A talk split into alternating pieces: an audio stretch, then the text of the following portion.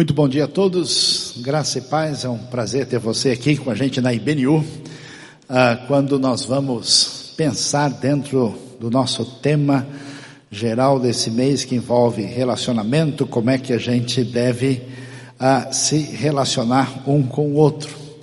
Ah, e portanto, nós vamos hoje pensar a respeito de um tema muito importante, onde está o poder?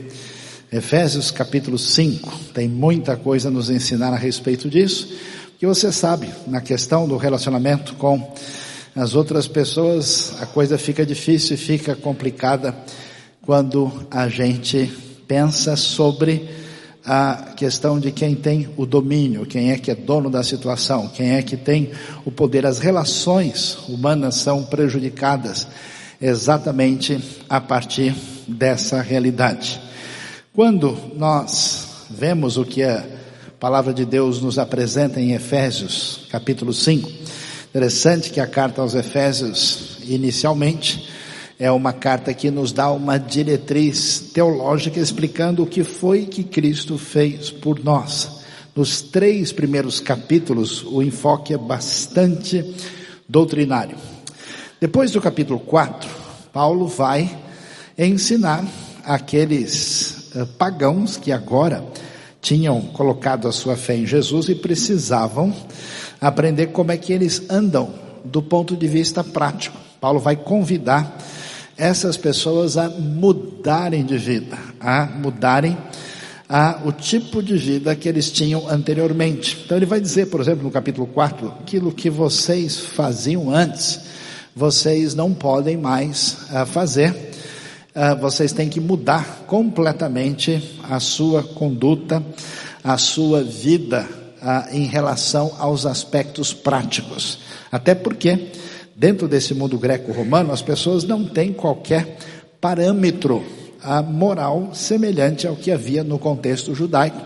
E agora eles conhecem a verdade do Evangelho e a coisa então muda. E ele vai mostrar: você só tem dois caminhos. Ou você está alinhado com o uso indevido do poder na hora de conduzir as coisas, que é alinhado com todo tipo de opressão que existe nesse mundo, ou você está em sintonia com aquilo que Jesus nos ensinou. Éfeso era uma cidade grande, a carta é mandada para essa igreja, mas na verdade ela vai circular em muitas outras comunidades. Você pode ver aí a foto de uma das ruas principais de Éfeso, uma cidade que chegou a ter quase 300 mil habitantes no período aí do Novo Testamento.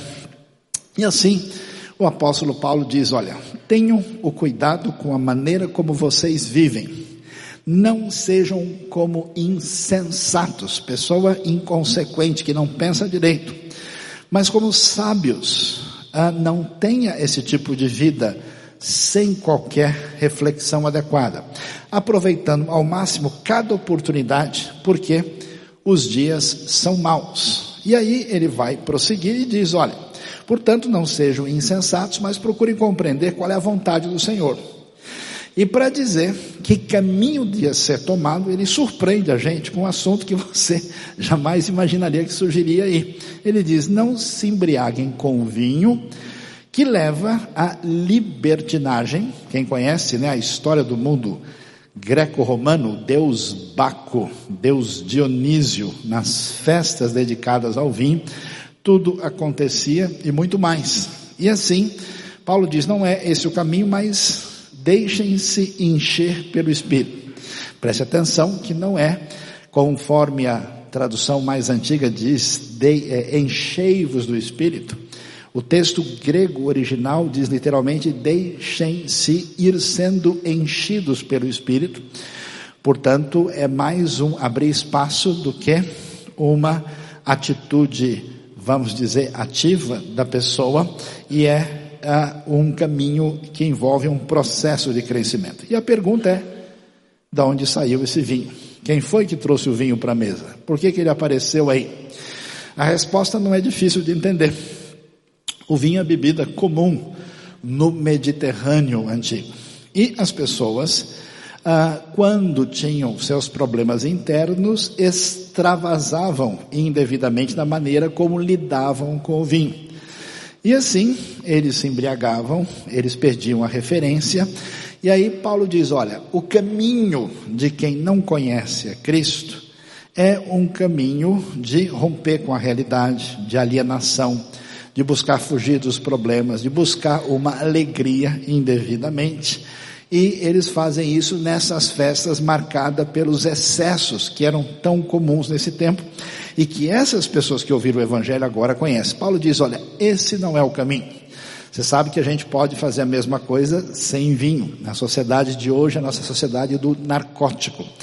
É a sociedade da fuga. É a sociedade que, quando não se embriaga com vinho, usa uma outra substância ou se perde atrás de alguma tela ou não precisa de nada para fugir da realidade.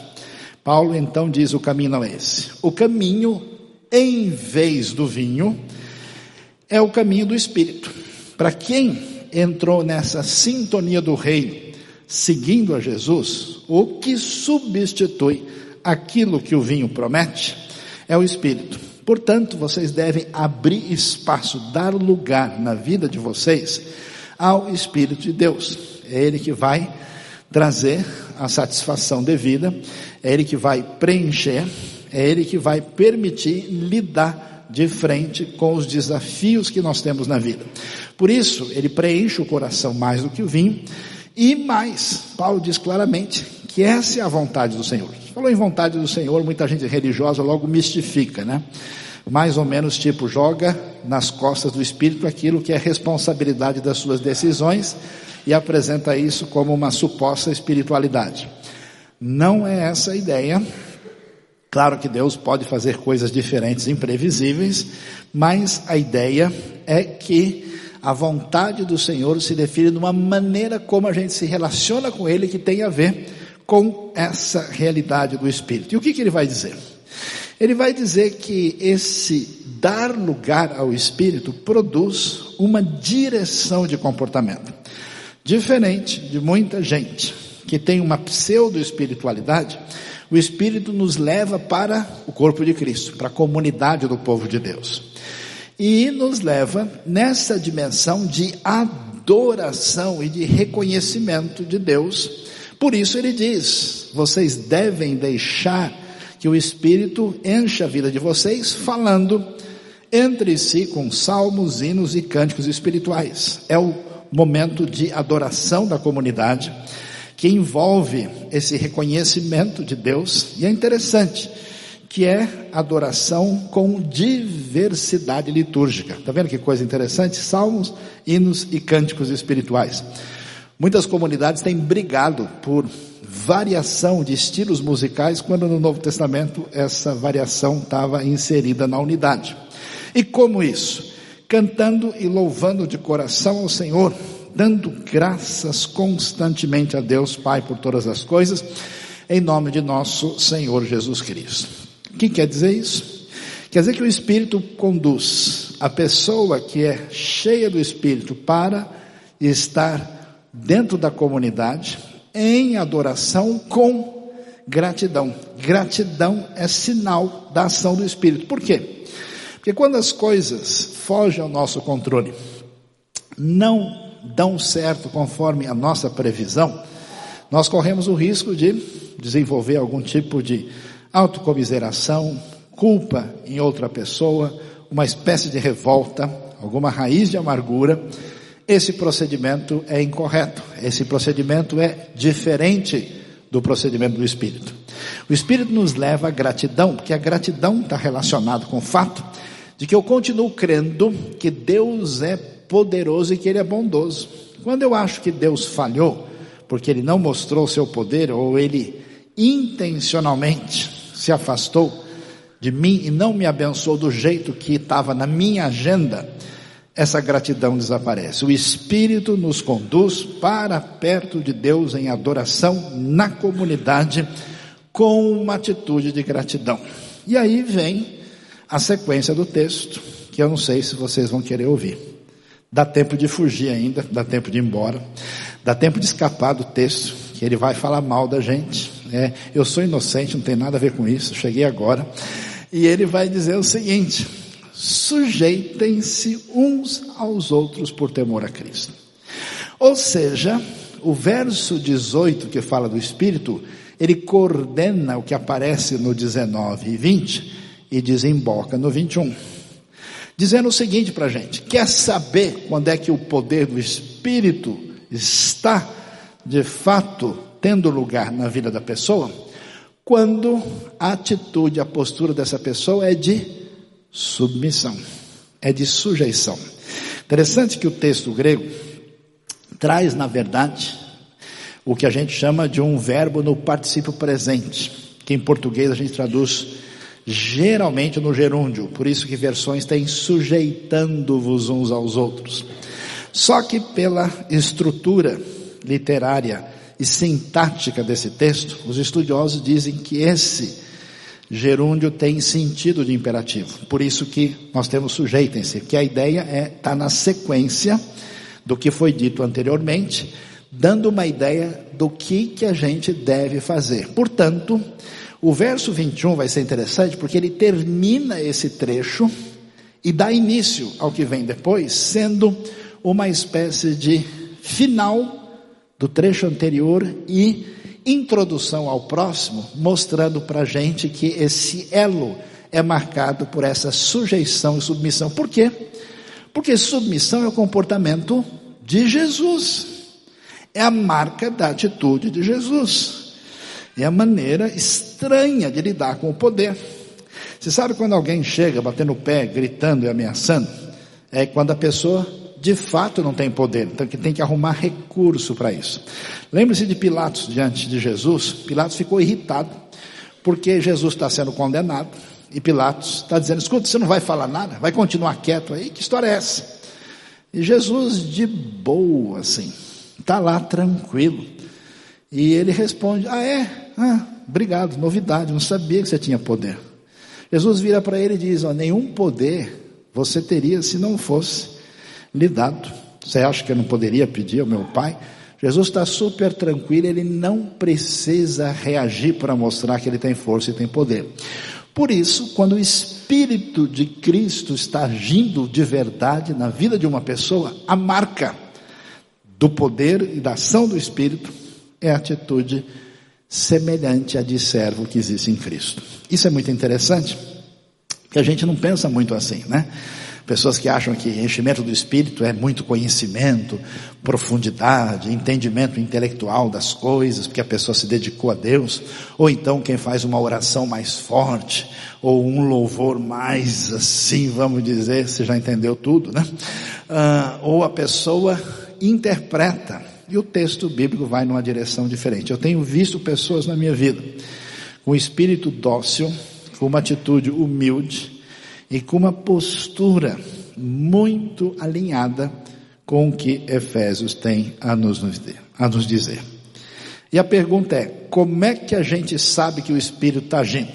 Ah, quando a pessoa foi lá na igreja e ministrou de maneira especial?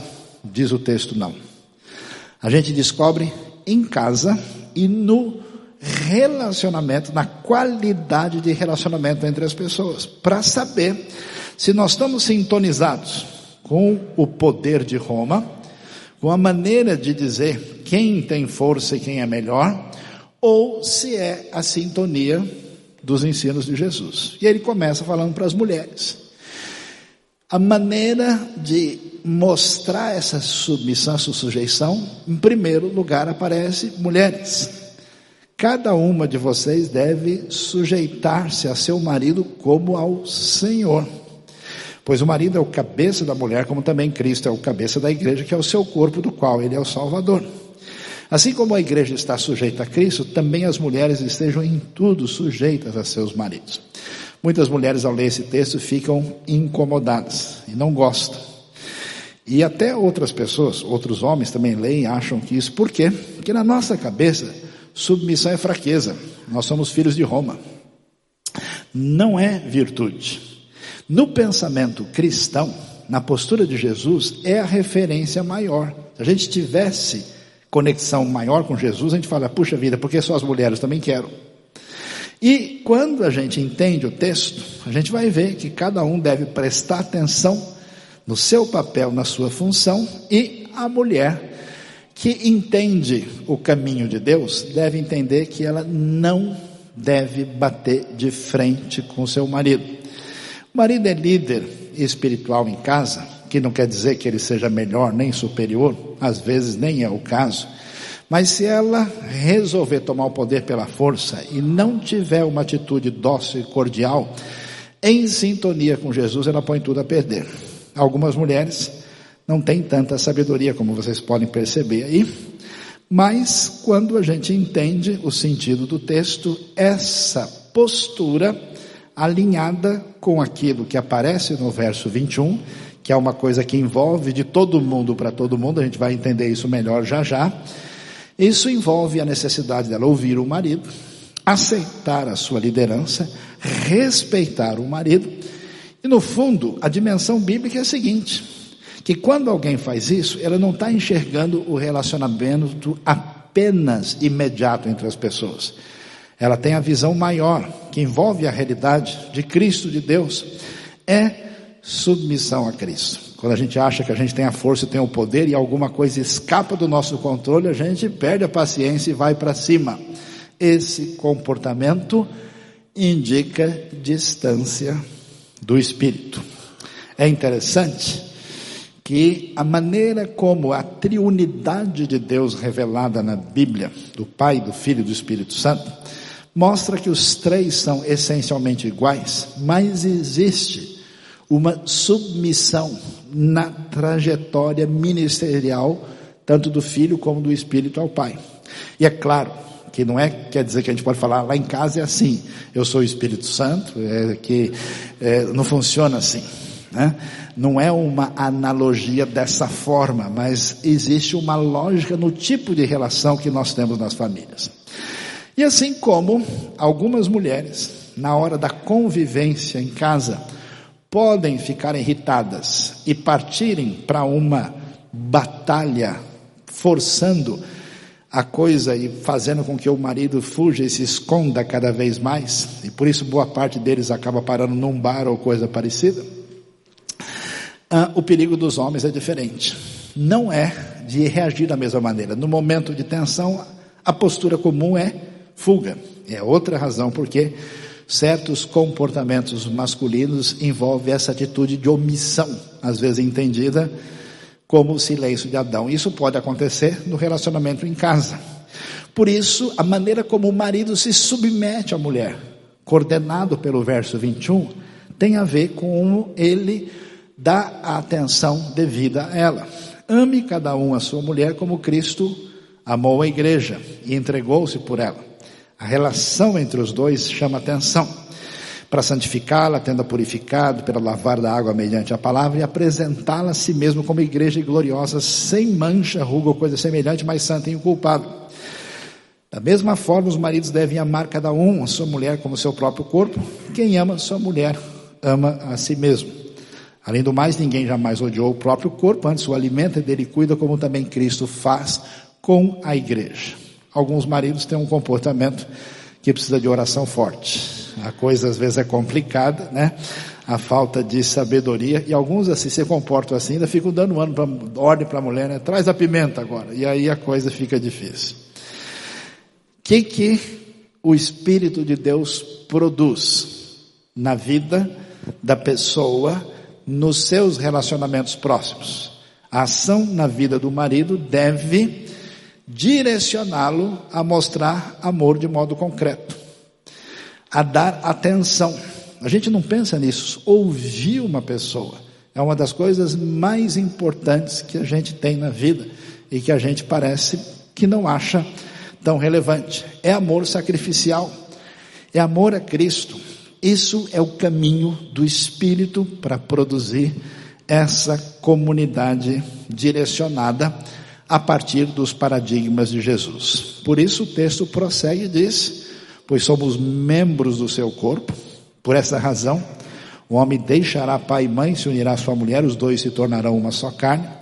Este é um mistério profundo, firme, porém a Cristo e a igreja, portanto, cada um de vocês Também ame a sua mulher como a si mesmo e a mulher trate o marido com todo o respeito.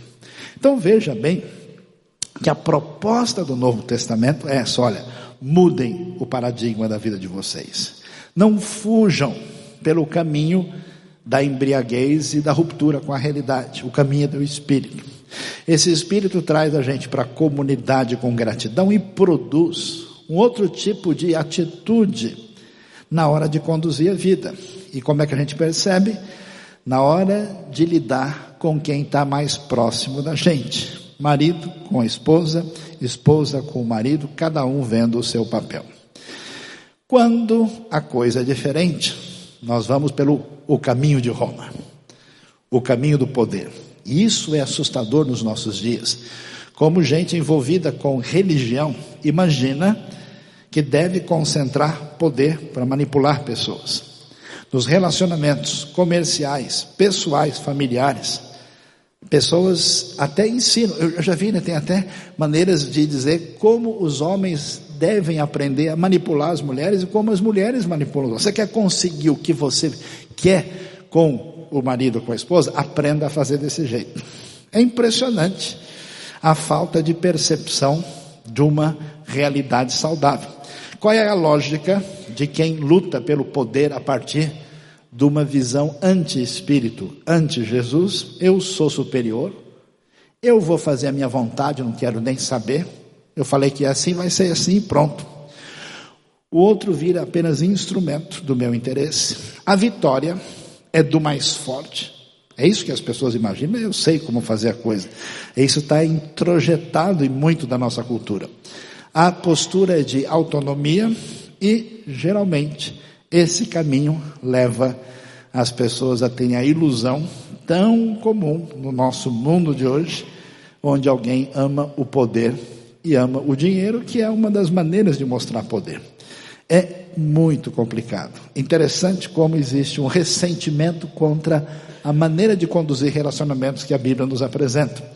E a cultura recente apresenta outras propostas, outras ideias. A gente vê que os resultados delas não têm tido condições de trazer uma maneira de lidar com a vida adequadamente. A lógica do poder se contrapõe à postura de Jesus.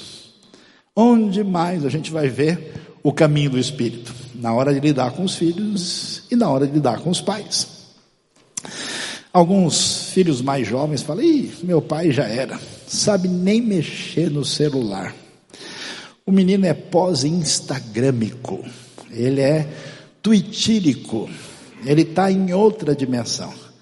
E os pais, né, é, não sabem nem se internet se escreve com I ou com Y. Né? Não é em inglês, é, como é que escreve isso? Está totalmente perdido. E nessa ele fala, ó, não, o tempo é outro. O mundo agora é assim. E eles partem na tentativa de construção da vida numa atitude de desprezo para os mais experimentados. A Bíblia continua dizendo: como é que a relação de submissão de ser servo se define? Filhos, obedeçam aos seus pais no Senhor. Você não está com essa bola toda. Pois isso é justo. Honra teu pai e tua mãe. Esse é o primeiro mandamento com promessa. Interessante, né? A pessoa não percebe, mas a construção da sua personalidade sempre vai orbitar em torno do tipo de relação que desenvolveu com seu pai e com sua mãe. Ainda que essa relação seja melhor ou não tão agradável assim, se a pessoa não harmoniza isso no coração e não faz a sua sintonia psicológica e espiritual, ele não se encontra na trajetória da sua caminhada.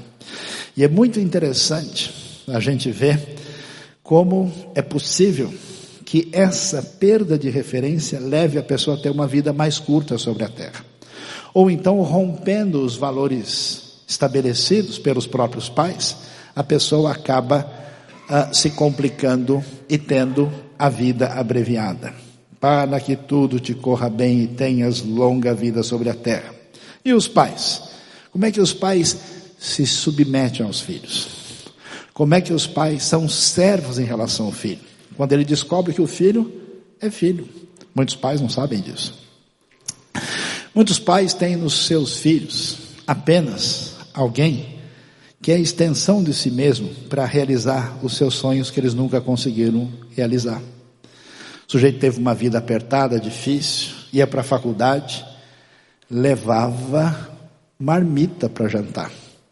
Um dia era bife de fígado, com cebola de fim de feira. Amém, irmãos? Quem foi abençoado? Outro dia era ovo. E aí ele diz: Meu filho não vai passar por isso. Ele vai ser milionário, ele vai ser bem sucedido, ele vai ser isso. Então, a sua experiência difícil, ele projeta no filho, o filho tem que realizar isso. Ou então ele não pôde estudar como ele acha que deveria, e diz: Ó, oh, filho vai alcançar lá. Existe um limite entre pensar uma trajetória bem feita e uma atitude de ter uma relação com filhos apenas baseada na exigência e na cobrança. Hoje existe no mundo um exército de crianças e adolescentes numa relação tão difícil com a vida, porque a única coisa que eles percebem e sentem dos seus pais é uma cobrança de desempenho. Nem existe relação interpessoal. Por isso a Bíblia vai em cima, no ponto, diz pais, não irritem seus filhos, não peguem pesado demais, vai devagar. Você tem um ser humano, uma pessoa, e não alguém simplesmente que vai construir uma melhor imagem de você mesmo. Antes, trate de criar esses filhos segundo a instrução e o conselho do Senhor. Aí quando o cara ouve instrução, conselho do Senhor, ah, já, já prepara o chinelo. Amém, Jesus. Oh glória, é comigo, Senhor. Por quê? Porque a gente entende que instrução e conselho do Senhor é mandamento com cobrança. Mas a realidade bíblica é muito mais ampla do que isso. Ela envolve aspectos relacionais, cerebrativos, a compreensão profunda da Bíblia, da graça de Deus, de como Deus trata, vai muito além do que uma lista de regras a serem obedecidas. E a pessoa pensa que está no caminho adequado e não passa a instrução associada com os outros elementos. Portanto, filhos, o caminho do Espírito, que leva à submissão, a uma atitude segundo Cristo, é obediência. Obediência com promessa de bênção. Pais, submetendo-se à realidade do filho, não sufoque o filho, crie no Senhor, na esfera da diretriz que Cristo nos apresenta. Mas a realidade é mais ampla, envolve a situação de percepção de que essa submissão, essa sintonia com o Espírito de Cristo, como é que ela se manifesta nos relacionamentos mais próximos da gente, tem que ser a gente todo dia. Então, por isso, a relação familiar, além da sua relevância maior, é a marca, é o sinal onde isso se manifesta ou não. Mas ela ultrapassa isso, porque também chega na nossa vida social e profissional, porque a gente não está só em casa o tempo todo, a gente convive com as pessoas com as quais nos relacionamos no nosso dia a dia. E olha que coisa surpreendente. A gente lê isso e fica meio pensativo. Mas como assim? Tinha escravo no tempo da Bíblia. E a Bíblia, em vez de chamar todo mundo para uma revolução, para virar a mesa e começar o reino de Deus, Paulo vai dizer para os escravos obedecer aos senhores. Que história é essa? Que o problema sério da gente de prisão e limitação não está fora, está dentro. A dimensão maior é aqui. Por isso que Jesus, na mão dos romanos, é um preso, um condenado político, um herege para a liderança religiosa da sua época, mas Jesus está absolutamente livre. Sua liberdade interna é maior. Dietrich Bonhoeffer. Bonhoeffer foi preso pelo sistema político nazista e foi executado, mas ninguém, pelos seus escritos, a gente percebe, está tão livre por dentro quanto ele. Portanto, a questão dos escravos envolve a nova relação que eles têm com Deus e eles não devem peitar e bater de frente com seus senhores, devem obedecer os senhores terrenos com respeito e temor. Interessante. Com sinceridade de coração, como a Cristo. Você sabe que esse negócio, o pessoal não diz, né? E lá na empresa o negócio está complicado hoje, porque quando o gato sai, os ratos fazem a festa. Esse versículo não é muito bíblico, mas é muito citado por aí, né? Ah, A gente sabe muito bem, estou longe do escritório hoje, o pessoal lá vai chegar a hora que quer e sai na hora que quer. Essa é a atitude. Veja, você falar para o escravo, olha, sirva o seu senhor com sinceridade de coração. Não era uma realidade semelhante à escravidão que a gente tem no mercantilismo moderno, século XVI para cá, mas de qualquer maneira é uma realidade terrível. A ordem é obedecer não apenas para agradar os senhores quando os observam, mas olha só, como escravos de Cristo, fazendo de coração a vontade de Deus. Sirva os seus senhores de boa vontade, como servindo ao Senhor e não aos homens. A percepção é ver Deus por trás do cenário porque vocês sabem que o Senhor recompensará cada um pelo bem que praticar, seja escravo, seja livre. Ou seja, em última instância, a maneira como você lida com os outros não pode ser pautada apenas naquilo que você tem em relação aos outros. Se você tem um conflito com uma pessoa, tem uma dificuldade com alguém, e você olha e absolutiza essa pessoa, estabelece o seu juízo e age para ganhar a guerra e ser dono do poder, você perdeu o caminho. Quando você entende que Deus é soberano, que Ele está por trás do cenário, mesmo que você esteja numa situação difícil, haja em sintonia com o exemplo de Cristo, na atitude de ser servo. Não derrube com o braço. Isso não é vitória, isso é derrota, é entrega. Por isso, esses escravos podiam fazer isso entendendo que na dimensão maior, diante de Deus, a coisa era diferente. E os senhores tinham toda a liberdade, podiam vender uma pessoa, podiam executá-la, tinham total liberdade. E agora chegou a vez dele. Vocês, senhores, tratem seus escravos da mesma forma. Submeta-se a ele enquanto pessoa humana. Não os ameacem. Uma vez vocês sabem que vocês sabem que o Senhor deles e de vocês está nos céus. Ou seja, vocês acham que vocês são o Senhor mesmo? Alguém acima de vocês, então vá devagar. E ele não faz diferença entre as pessoas. É o sistema de vocês que é corrupto. É o sistema de vocês que é diferente, mas a atitude de vocês pelo Espírito vai conduzir a um outro tipo de relacionamento. Isso é interessante porque a gente fala, ah, nem adianta eu comentar sobre isso, que hoje em dia não tem escravidão. Ah, é? A gente não tem escravidão oficial na nossa realidade legal. Mas você já reparou como pessoas que estão numa posição um pouquinho melhor na vida tratam quem ela julga inferior? Já viu aquele lance do elevador assim, que a pessoa toda frufru, assim, se sentindo muito importante, está lá, aí entra alguém assim de uma condição mais simples, a pessoa dá até aquela afastada básica assim, né? Daquela assim, ajeita o cabelo, tira o celular, vira de lado assim, para não te conheço, não tem nada a ver com você. Como a gente trata pessoas que trabalham para a gente e que vêm de uma outra classe social, como é que é a nossa postura? Aí a gente descobre a relação problemática onde a dimensão humana se foi, porque nós não entendemos a qualidade de submissão ligada ao Espírito Santo. Por isso, para encerrar a nossa reflexão, vamos nos lembrar de uma das frases mais importantes que vem da época da reforma. Reformador Martim Lutero disse uma frase muito interessante. Ele disse: O cristão é o mais livre de todos os senhores e não está sujeito a ninguém. O que, que ele quer dizer com isso?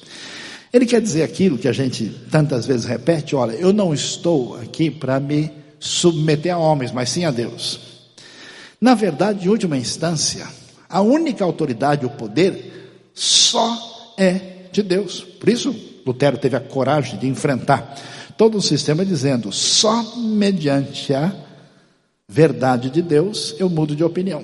E de fato, nós estamos livres completamente e não somos servos nem escravos de ninguém. Por outro lado, o cristão é o mais submisso de todos os servos, está sujeito a todo mundo, porque a razão de ser da vida é glorificar Deus através de uma dedicação da minha vida para ser canal de bênção na vida dos outros. Isso é possível por uma atitude de entrega sacrificial, de uma atitude de plena submissão. Portanto, a gente encerra lembrando de Efésios 5, verso 21.